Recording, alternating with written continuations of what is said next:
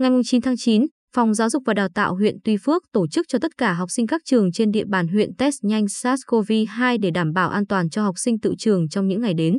Việc thực hiện chủ trương của phòng là đúng.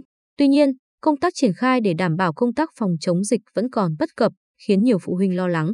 Anh lờ đê pê ở thị trấn Tuy Phước có con theo học tại trường tiểu học số một thị trấn Tuy Phước, lo lắng nói cả nghìn học sinh tập trung kín sân trường, chen nhau làm xét nghiệm. Nếu không may một em bị nhiễm cô vít mười chín thì có thể lây nhiễm cả trường, lúc đó công tác truy vết sẽ rất khó khăn, phức tạp. Tại sao nhà trường không tổ chức theo khối lớp, chia theo thời gian biểu để phụ huynh chở con em đến trường lấy mẫu xét nghiệm cho an toàn hơn? Mặt khác, một số phụ huynh trong lúc chờ đón con đã tụ năm, tụ ba trong sân trường trò chuyện, không đảm bảo khoảng cách theo quy định.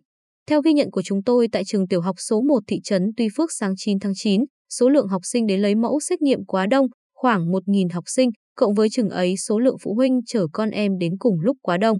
Do vậy, không đảm bảo khoảng cách hai mét, một số em còn chen lấn, xô đẩy, không thực hiện đúng quy định năm ca.